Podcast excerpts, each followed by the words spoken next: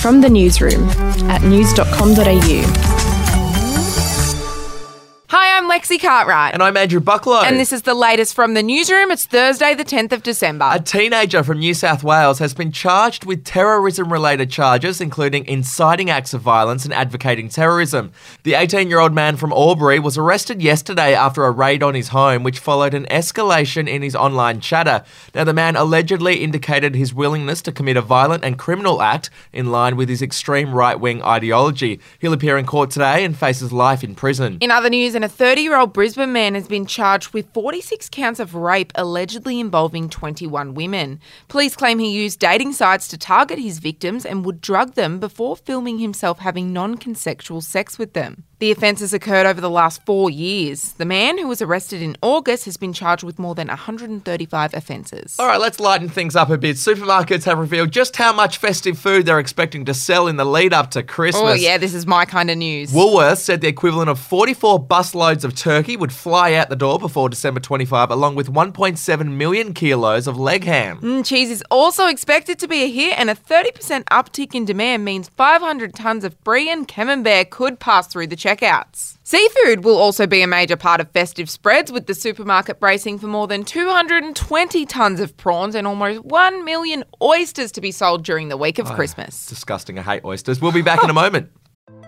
Hey, I'm Felicity Harley and I host Healthyish, where we chat to experts, influencers, and people in the know from around the globe to arm you with the knowledge to make healthier decisions for your mind, body, and soul. I think if we're going to be focusing on health, like sleep is probably the biggest component of oh, that. I, I think sleep is the cornerstone. Like choose the harder option because I've never woken up and gone, I regret that run that I went at 4 a.m. I've never done that. Search for Healthyish and Extra Healthyish wherever you get your podcasts.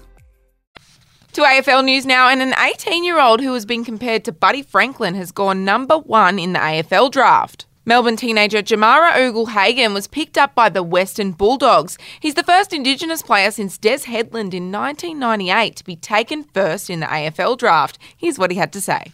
Oh, it meant a lot because I, I hardly see my dad cry, and obviously it's coming from him. I know, obviously it means a lot of emotions around the whole room, especially with the Connors crew. It's just a big family. We all look after each other. Um, it- great, I don't know, just unreal experience get.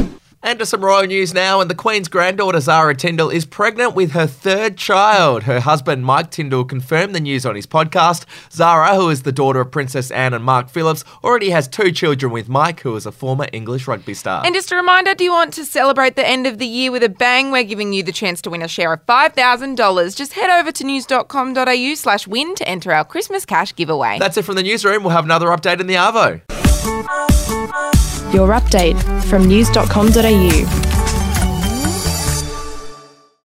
Are you ready to get an inside look at crime from someone who has investigated some of Australia's worst crimes? It was like Aladdin's cave. The luminol found bloodied footprints and bloodied handprints on a wall, so it's Yeah. just like a horror movie. Former homicide detective Gary Jubelin sits down with cops, crims, addicts, victims, small time cheats, and big town lawyers as they tell their incredible stories. My house got raided. Next thing you know, I got bail refused. Next thing you know, I'm on a truck Yeah. to Parklea Prison. Listen I Catch Killers early and ad free on Crimex Plus on Apple Podcasts today or wherever you get your podcasts.